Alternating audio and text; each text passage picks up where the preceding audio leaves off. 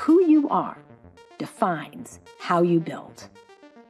This is the Entrepreneurial Thought Leaders Series, brought to you by Stanford eCorner. I am delighted, and just to skid ahead of this, because I've been looking forward to this moment for a long time. I get to say, Lisa Dyson's here. That's right. So here I go. I'm going to say a word, but then we're going to watch a video and get into this. Let me just tell our audiences around the world about Lisa for a second. Dr. Lisa Dyson is a founder and CEO of Air Protein, which won the World Economic Forum Technology Pioneer Company. That is a huge honor. As you're going to see in the video here in a moment, or maybe you read before coming today, it is reinventing how food is produced. So this is going to be really cool to get to talk to her about it. So let me tell you a little bit more about her, though. She's also the founder and chair of Coverti, a biotechnology company working with corporations to make the circular economy a reality. We'll end up chatting about that, I hope. And let's talk about her background, though. She has a PhD on such an easy subject, theoretical physics, string theory. I'm sure you just read this for fun. How many people are majoring in physics in here? All right, there you go. This is well, I honor you and I salute her as well, because it was my most difficult subject when I was a student at Berkeley many, many years ago. So she got a PhD in that from MIT. She was a Fulbright scholar at the University of London, and where she received an MS in physics. And before that, we always like to celebrate even people's undergraduate education, because that's like many of you in the room. She has degrees in mathematics and physics from Brandeis University. But this is not her first time at Stanford in an official capacity. You were here as a scholar in Leonard Susskind's physics lab a few years ago as well, as well as my alma mater, Berkeley. So it's really cool to welcome you back to campus. And I just listened to some of these accolades. Inc. Magazine's Top 100 Female Founders, United Nations Global Citizens Award, Fast Company's 100 Most Creative People. Yeah, there was a good reason why we were clapping to welcome her, and thank you for that. So Lisa, welcome, my friend. So wonderful to be here. Thank you. Thanks for having me. Well, it was terrific to have one of our Mayfield fellows last summer, Jessica who's here, yes. Intern at Air Protein. And that's when I first became familiar with the company, when we did our site visit with her.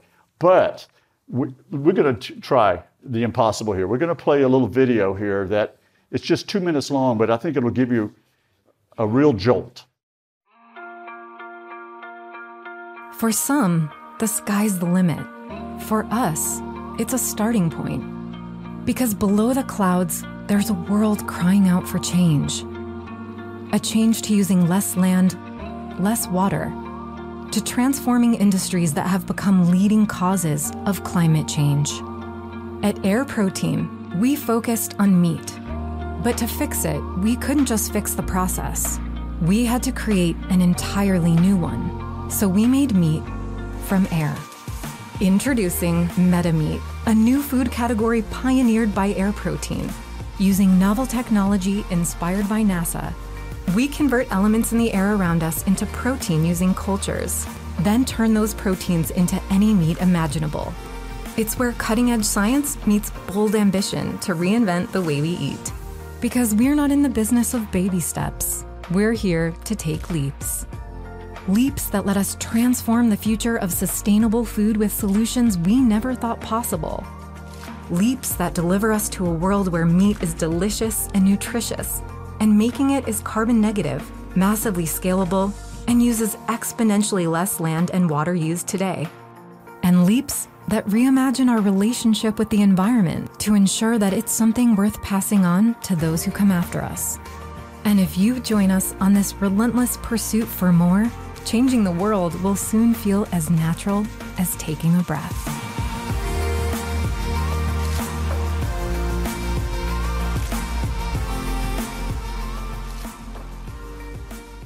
Hey.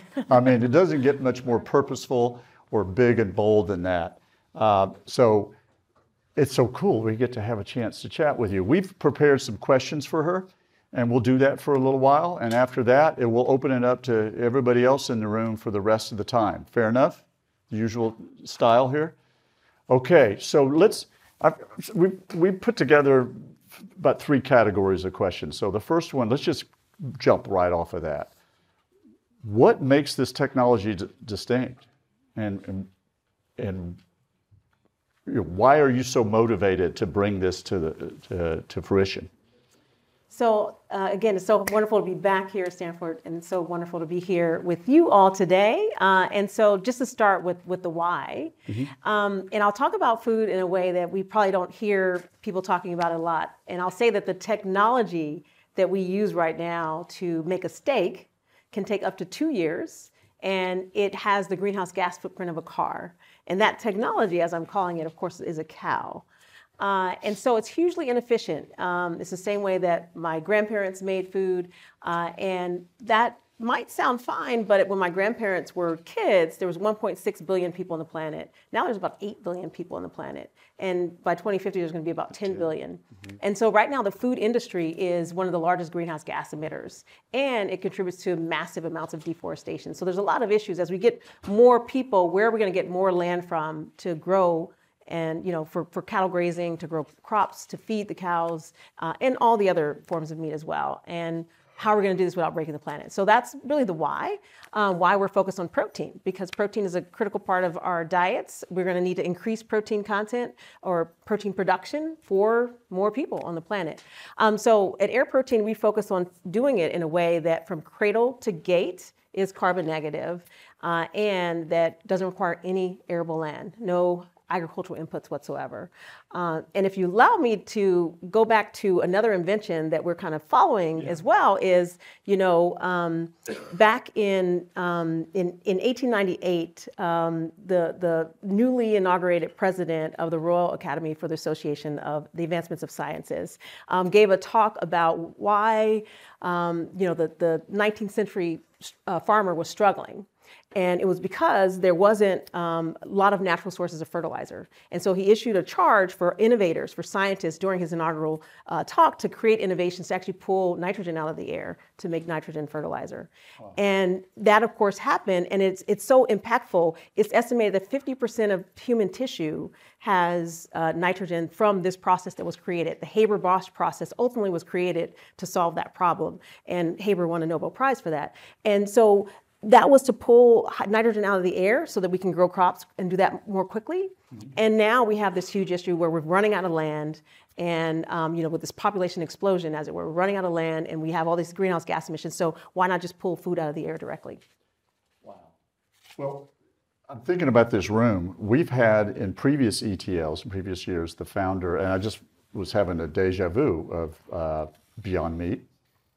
And we had the founder of Impossible Foods in this series. How do you position what's going on with Air Protein with them? Yeah, we stand on the shoulders of giants. A lot of innovators have come before us, and we're excited about the transition that we believe is happening and will happen to create things that are more sustainable for all of our future generations. And so what's different about us is that we're innovating kind of at the core. We're innovating at the ingredient level. So we're creating proteins from a new source made from cultures, natural cultures. Think of yogurt and cheese. These are also made from cultures. The fermentation industry is an industry that's been around ever since we realized that beer tastes good. And so our process is a type of fermentation, a new type of fermentation. It's called air fermentation because we use, you know, you need oxygen, you need carbon dioxide, you need a nitrogen source. We use fixed nitrogen. And then you add energy and water, essentially, and you end up being able to create with these cultures the nutrients that we need for a balanced diet. Well, we could spend the entire time talking about the technology because we're here at the School of Engineering, of course. I'm interested about the relationship with Coverti, which is you started that with a fellow named John Reed, right? At MIT back, what, 14 years ago, something like that? So what's Coverti have to do with Air Protein, just in terms of the journey? Air Protein is a spin out of Coverti. And so we're leveraging, you know, First of all, we're leveraging work done by NASA during the space program. Mm-hmm. Back in the 60s and 70s, where they were thinking about how do you make food for astronauts on long space journeys, and you have to figure out how to do it in a way that's super efficient, that's fast, and uses minimal space. And then Coverti has leveraged that to build a suite of technologies, and Air Protein is the protein version of that. And so we've spun out of Coverti to build this company. And I was reading Coverti originally was thinking about jet fuel, right? That's right. And then your journey has led you to this. How did that happen? So we started in, I'll call it clean tech version 1. Yeah. And that was when there was a lot of excitement about creating biofuels, and we wanted to do it we wanted to figure out how we can be a part of the solution as well. And so the day that we were in our garage phase initially, myself and Dr. John Reed and the people that were on the team at that time. And for us, that meant going to a lab that we rented from a couple that had an NIH grant that had some extra benches. And so we'd go there and we'd work on, can we make jet fuel, in this case from CO2? And happily, the day that we ultimately got some funding and the day that we created components of jet fuel was super exciting. But the price of fuel dropped. Yeah. It crashed, in fact. And so the excitement about biofuels pretty much crashed with it.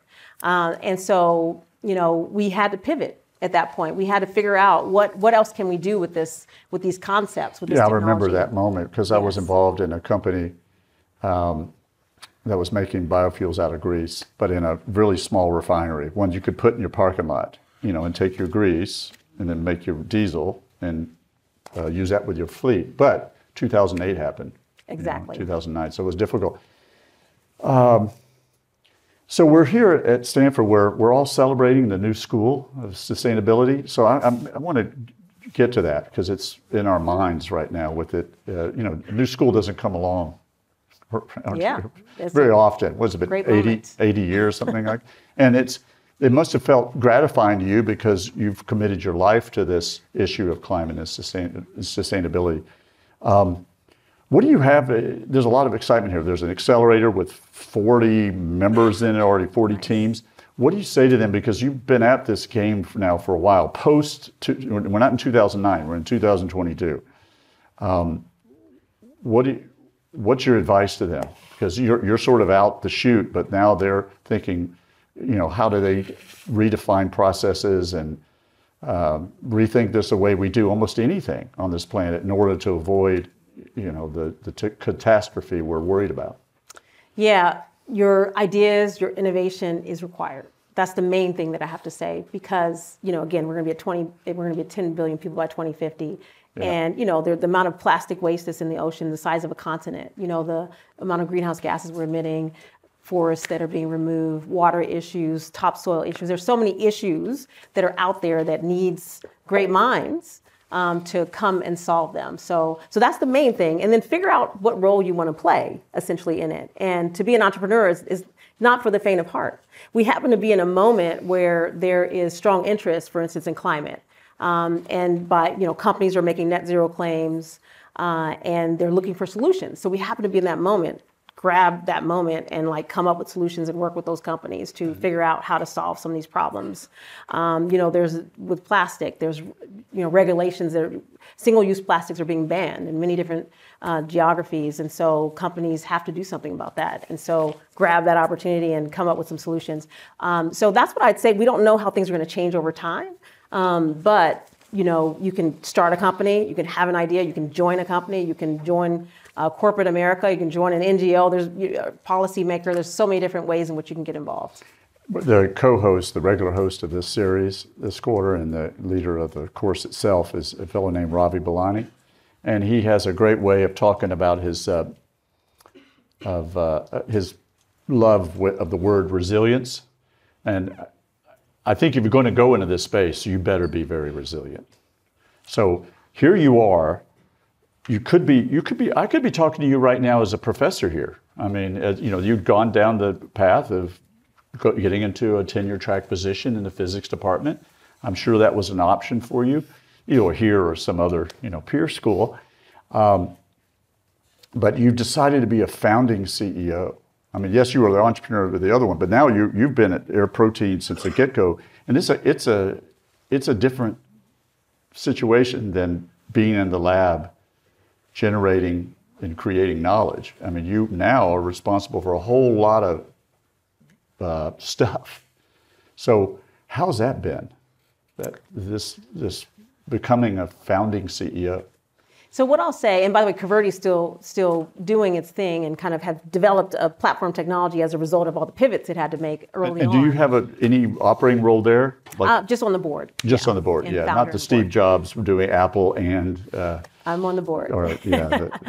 But... so, you know, my dad actually was an entrepreneur. Yeah. And so I got to see the highs and lows of entrepreneurship growing up. Yeah. And what I loved is just he would have ideas and just seeing him, you know, the wheels turning and him bringing people together to, you know, bring those ideas to fruition. And I loved that. You know, that's something for me. Like so I'm very much, you know, not averse to risk. I'm very much not averse to things not working. You know, if I believe in something, you know, I'll work really hard to try to make it happen and you know, really focus on that. So I think that was important for me to see his example. At some point, he was president of a chain of 55 hair salons. So, you know, he saw the ups and downs of his journey, and I saw that with him. And so that was kind of critical for me, I'd say. Well, it's fascinating. We don't normally meet people who could go really, really deep in some scientific field and be a star there, which you undoubtedly would have been if you kept to that, to diving in and saying, okay, what does it mean to be a leader as a, not a laboratory leader, but you know, a leader of a company? Yeah, well, I didn't intend on leading a company. Yeah, so when did that happen? When did that little it was more by necessity. Pivot, I would call it. It was like we had a vision and we needed leadership, and so you know I stepped in to do it.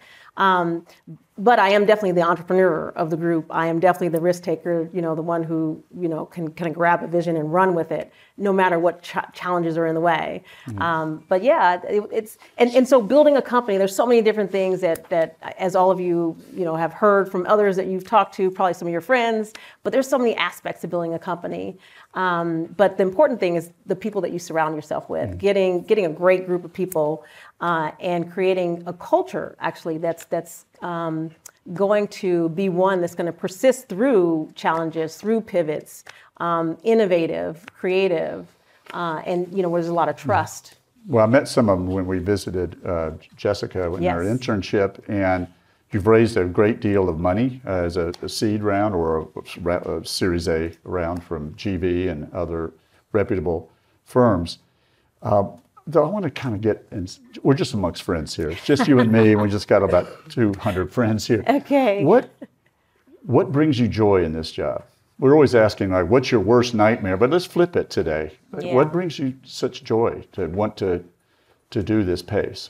So I was at a part of this group called Unreasonable Group, which is really phenomenal. Love it. And one of the mentors there, a founder, successful entrepreneur who sold his company and all that, came back to mentor those of us who are building companies. And after talking to him for a while, he said, Lisa, it seems like you have a burden on your shoulder that you have to inspire, you know, your people. And he said, your people need to inspire you.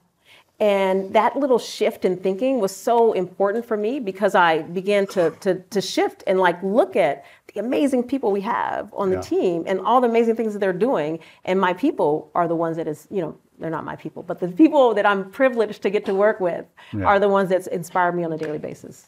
Wow. Can we go to third pasture or third dimension we were chatting about at the team? And I hope it's okay with you. And that is... the notion of pivoting, scaling. I threw in the pivoting in your role, but this is pivoting in strategy, and we touched on it early on from jet fuel to here. When your job is to scale this thing. This is not a small business. I mean, anymore. That's not the intention, especially when you took on venture capital. It is now. But you were driven by more than that. You wanted to scale because you want to put a dent in the universe, as you talked about, and this problem that's brewing. So what, can you talk about a time when a pivot was necessary in order to seek the scale that you wanted that was particularly challenging? I think it's that first one. It's that jet fuel one. Was it? That was probably, and there's been many since, but the benefit of that, the benefit of saying, okay, the market is no longer ripe for investing in a new innovation in this area. Mm-hmm. What else can we do with this technology? And then we started working on palm oil. Actually, when we were working on that, we were hitting, some good milestones. And in the midst of that project, working with the corporation, the price of palm oil dropped by 2/3. So we pivoted again. Yeah. But in the process, we ended up building more of a platform. And we realized that there's so many different things that we can make with this technology. And, Coverti works with corporations to help them does R&D development projects. What's the molecule that you want? What's the material that you want? Can we make it in a way that's carbon negative from cradle to gate? Can we make it in a way that doesn't require any arable land? So that's what Coverti does. And, Air Protein, we split out Air Protein to focus on this food issue because it's its own thing. And we're building, we have the B2B opportunities, but we also have B2C, consumer brand. And that's a whole different skill set. I see, because I was going to say, what is your business model for Air Protein? Yeah, we want to tell consumers our story directly. We want to connect directly with consumers on this new way of producing the nutrients that they enjoy. And so we're building both a B2C brand as well as, happily, because there's this strong understanding that climate is an issue and all these net zero promises that companies are making. They're looking for companies that can help them with their scope 3 emissions. And that's essentially the emissions associated with materials in their supply chain. And we happen to be a company that can make ingredients and inputs in a way that lowers your scope 3 emissions. In fact, it's carbon negative from cradle to gate. So that's a huge opportunity. We're excited about this moment where there is an interest in that. And there's a focus, we've devoted our lives to this. And we're happy now that corporations are seeking that. Well, as you can tell, I'm a fan, but every company has risk.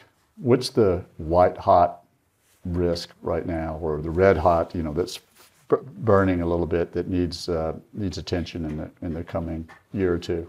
Yeah, the main thing for us is scaling. That's the main thing. Larger and larger facilities. We're working on our first facility, our first demonstration unit now. It should come online very soon. We're at the tail end of that process. And then it's just going to the next scale, going to the next scale. And so with each scale up, there's time, essentially, that it takes to both scale up the facility and also to get it optimized at that level. And so that's the huge thing. And get the right people who can scale. Absolutely. Right. It's all about team. It's all about people in the end. Execution. And have that. So I don't know if you told anybody that you were going to go to an ETL and meet somebody that makes protein food out of air. Did you do that? Because when I told people what I was doing today, they just looked at me like, are you, what? Yeah, she makes protein food out of air. So it's real. It's real. And so before we open up, I've got one more. We've been emphasizing several themes in this seminar series. The seminar series has been around for 20 years. Up until about 3 or 4 years ago, we talked about finding product market fit. We talked about how to raise money with minimizing dilution, all the kinds of challenges and dilemmas that CEOs like yourself face and your teams. But we pivoted and we started emphasizing the discussions around ethical dilemmas and how they manifest themselves. So is there a time where your values were such that you had a big challenge to solve a particular dilemma? A typical, in any given week, you got several dilemmas in any given month period of the company. But is there one where it was you could share with us because of we're emphasizing that ethical dilemmas are going to be there no matter what. Is how you handle them. So one comes to mind. So what I'll say about that is when we started Air Protein, we wanted to be really intentional about the culture that we wanted to create. And, we got together and we hashed through what are the values that we want people that are in this company to have, the people that we hire, the people that we keep. And one of the core values is protect people and the planet. That emerged from many conversations about what we value. And that reveals itself in many ways. The planet side is pretty obvious. People join Air Protein because they're trying to have a positive impact on the planet. And then on the people side, it's everything from our employees to our partners, to our customers, and beyond. And how do you protect people on the planet? Like, how do you do that? And one area that comes to mind is just safety. Yeah. Creating a safe operating environment, creating psychological safety. And for us, it was important for us to define that as a core value, so that when we got people in the company, that's something that they ascribe to, and also it's something that would be a measure. We measure kind of our decisions against that. And what I'll say there is, building a safety culture in an operating, manufacturing environment is critical, is really important. And one thing that we've started saying is, safety is priceless. Because one of the ways in which companies, if you look at some of these large companies that have had issues, some of it is around cost cuts, like kind of making a choice based on, profitability, based on, what's the least cost, et cetera. We, of course, are for-profit, so we focus on profit as well. But what's above that, all else, is protecting our people, protecting people. So that's kind of one important thing. What I'll comment there is, and it kind of links up to people inspiring me as well, is there's been a couple of instances where there's been a work team around us that haven't been implementing, practicing safety processes, and one project manager on our team, went and reported that to their bosses. And in our team meetings where we talk about safety as kind of, that's one of the core parts of the meeting, yeah. His comment was, I had to say something because, just as a human, they're not on our team. We can't affect their work, but I can try to have an impact as a human. And in that moment, he inspired me. Wow. All right, that's fantastic. Well, I suggest we move on to questions. All right, hi, I'm Jay. So I'd assume that the average consumer walking around in the grocery store probably doesn't care as much about the environment as someone like you or I do. So how do you convince them to buy an Air Protein product over like their normal burger or steak? Like, is Air Protein, does it taste better? Is it cheaper? What's the main draw? Yeah, I think there's a couple answers. One is it has to be great. It has to taste great. Like, there's no way to. One of the reasons why we're working on what we're working on is because we don't want there to be a compromise. We want, I'll make choices based on the environment, but the person, my husband loves meat.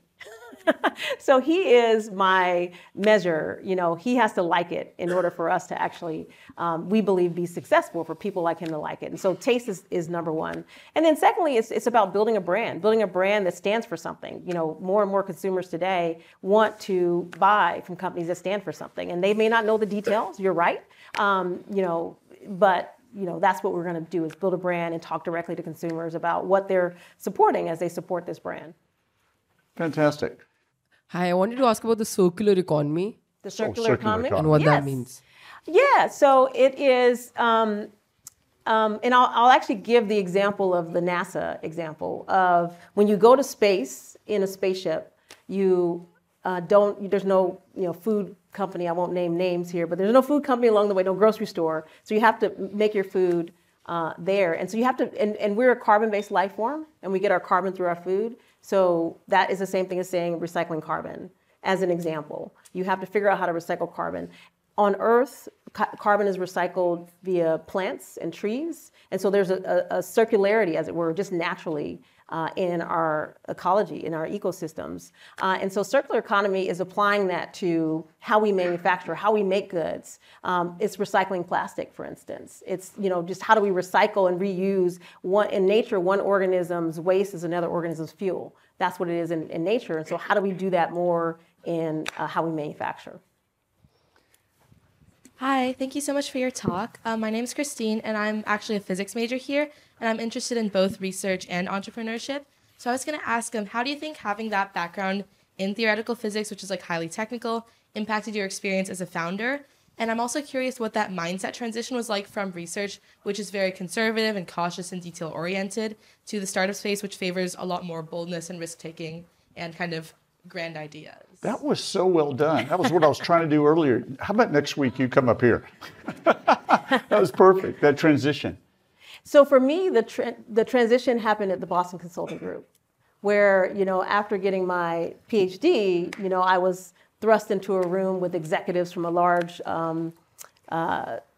company, helping them plan their international expansion strategy. And so what I realize is that the scientific method can be applied to many things, almost anything. So you gather your data, you do your you start with your hypothesis, of course, you do your research hypothesis, data analysis, conclusion, and you keep the cycle going. And that was a really good moment for me to really experience how I can help these executives from these global organizations solve business problems that I had never studied. And so that was a good transition. And the other thing was the whole 80-20 rule. That's definitely not what a physicist focuses on. What 80-20 is getting 80% of the answer, doing 20% of the work, and just diving deep and getting as far as you can quickly, and then coming and forming your hypothesis or editing your hypothesis as a result of that. So I think that was BCG served as that great transition for me to get to what we're talking about and ultimately launching your businesses. I think we have somebody right here. Hi, I'm Laura. I'm a freshman. You had mentioned the Haber-Bosch process, and whilst it was an incredible invention, I know that there were lots of consequences like eutrophication, biodiversity loss, issues with the atmosphere. So I think my question was, with this being such a world-changing technology, are there any unintended consequences that you're either researching or taking into consideration, perhaps more specifically on the atmosphere, if this is really scaled up in the future? Yeah, that's a great question. That's another great question. Yeah, lots of good questions. One I wish I'd asked. Yeah, and it's important. I mean, what we're dealing with really is we're addressing what's happening because it's not because of Haber-Bosch. It's because people kept kept having children, but the Haber-Bosch enabled them to be fed essentially, and so that's important. Again, this goes back to our core value as a company: protect people and the planet. And that's just something. That's why we made that a value, so that if there are unintended consequences, we're alerted to that early on. People in the team, they have the ability to raise their hand, and they have the obligation to raise their hand and say, "We need to think about doing this differently." I want to introduce you to two faculty members that are teaching a class, which I highly recommend to everybody, whether you're undergrad or grad. It's Engineering 148 for undergrads. Sign up for 248. Engineering 248 as a grad. It's Jack Fuchs and Scott Sandell. You might know Scott Sandell's name because he runs New Enterprise Associates. He's a managing partner. But that's the whole course, is that. Yeah. The discussion of what's the difference between values and principles? How do you take your personal principles to use in an organization, therefore the organization's values and ethics? And then there's, of course, the whole societal ethics type of thing. So there's all these layers, but they go through this all in a case-based method, role-playing, and it's been spectacularly successful the last 4 years. Yeah. And that's just the sea change for us in entrepreneurship education, is to put that in now, and that these questions never came up 10 years ago. Yeah. And maybe they should have, when we had that generation of entrepreneurs coming through this series. Yeah, it really is good to see. Yep, and just to pick up on that. So yeah, I mean, and again, that's within an organization. It's the culture that you create, and you want to create a culture where integrity is an integral part of that culture. And then on the question about this process, so plants pull carbon out of the air as well, and this is a way of doing it faster. And the question that we're trying to ask is, how do we do what plants are doing and what animals are essentially doing with plants as kind of the first step, but how do we do it in a way where we don't have to clear all this land? How do we do it in a way where we're not emitting more greenhouse gases? So we're actually just really trying to address problems with this. Well, let's go out online to the internet, find out what they would like to ask. Mandy? Question over here. We have about 100 students also tuning in on Zoom, so this is the most upvoted question. Curious to understand your production costs versus the standard meat production costs. How competitive is Air Protein meat when it comes to the average consumer choice at the point of sale? How do you scale the business with such production limitations, if there is? Oh, the unit economics question. Yes, that's an important one. You betcha. And it's one of the reasons why we're excited about Air Protein, is because we did the techno-economic assessment. We did it with third parties, and we believe that at scale we will be lower cost than the alternatives. And so that's why we're excited about it. And one of the process requires a few things and are following kind of these trends that we're seeing. And one of the trends is power generation becoming more and more renewable. We use a lot of power. That's kind of a key input for us. And we focus on renewable power, and that's becoming more abundant and lower costs. Yeah. And that's important. So as we scale and renewable power scales and becomes cheaper, our process also becomes cheaper. So that's something that we're piggybacking off of. All right, good. Do we have another one in here? Hi, my name is Ava, and I was just wondering, generally for your outlook on the potential market for Air Protein, are you mostly interested in individual consumers in the country? Are you interested in maybe making broader changes in terms of like industries like the restaurant industry, or are you looking on like a global scale, maybe targeting areas of food where food is really scarce or food deserts within the country? Like, how do you see kind of transitioning Air Protein maybe from just something that's sold in grocery stores to something that can solve larger issues in the world? Yeah. Good question. And our vision is really as big as what you're summarizing there. We're starting in the U.S. That's where we are locally here. We're almost we're at the tail end of our GRAS process, our independent GRAS certification, and our facility coming online. So we're starting here, but our vision is much bigger than this. I mean, to the point about areas, this is a place, this is a technology where you can produce food locally. You can produce food using minimal kind of inputs and resources. Water, energy, and elements of the air are key inputs that can allow you to produce nutrients. And so that can be deployed in places where there's food security issues today, where there's supply chain disruptions today or tomorrow. So that's important. We want to scale a technology that can enable us to provide low-cost nutrition to anyone. How about another from Zoom? It seems that one of the challenges in food distribution is logistics. How can Air Protein overcome that challenge, and can it be produced locally? Well, I answered that a little bit at first, and so I'll say that to build on that, so we can produce locally. We don't rely on any agriculture. So right now, if you're producing food, your inputs are coming from far away in many cases, and there may be issues associated with seasonality, as well as with climate change. We're seeing more droughts. We're seeing the yield be affected by all that. So we don't have any of those constraints, any of those barriers. Our inputs are very simple, essentially, and they can be sourced locally. So that part of the equation is immensely simplified by this process. And then, once we start creating products, we have to deal with any other challenges associated with getting food out to consumers. But the locality of this, the ability to make it local, is a huge benefit. Well, I think we covered everything our team wanted to hear, and these were really great questions. I would like to wrap up by asking you to imagine yourself 20 years old at Brandeis, sitting in a room like this, listening to someone like you. What do you hope that they heard from you today? Okay.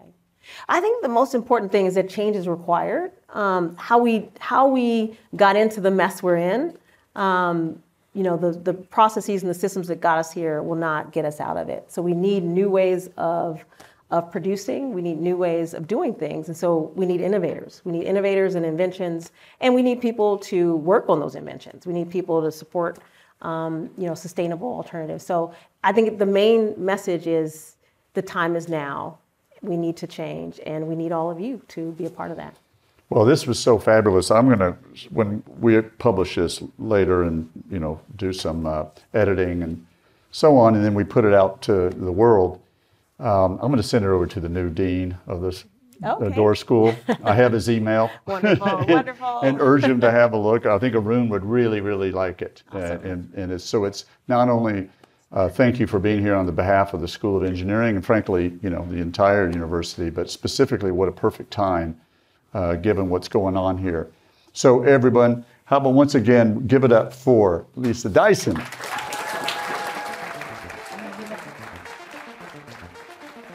The Entrepreneurial Thought Leader Series is a Stanford eCorner original production.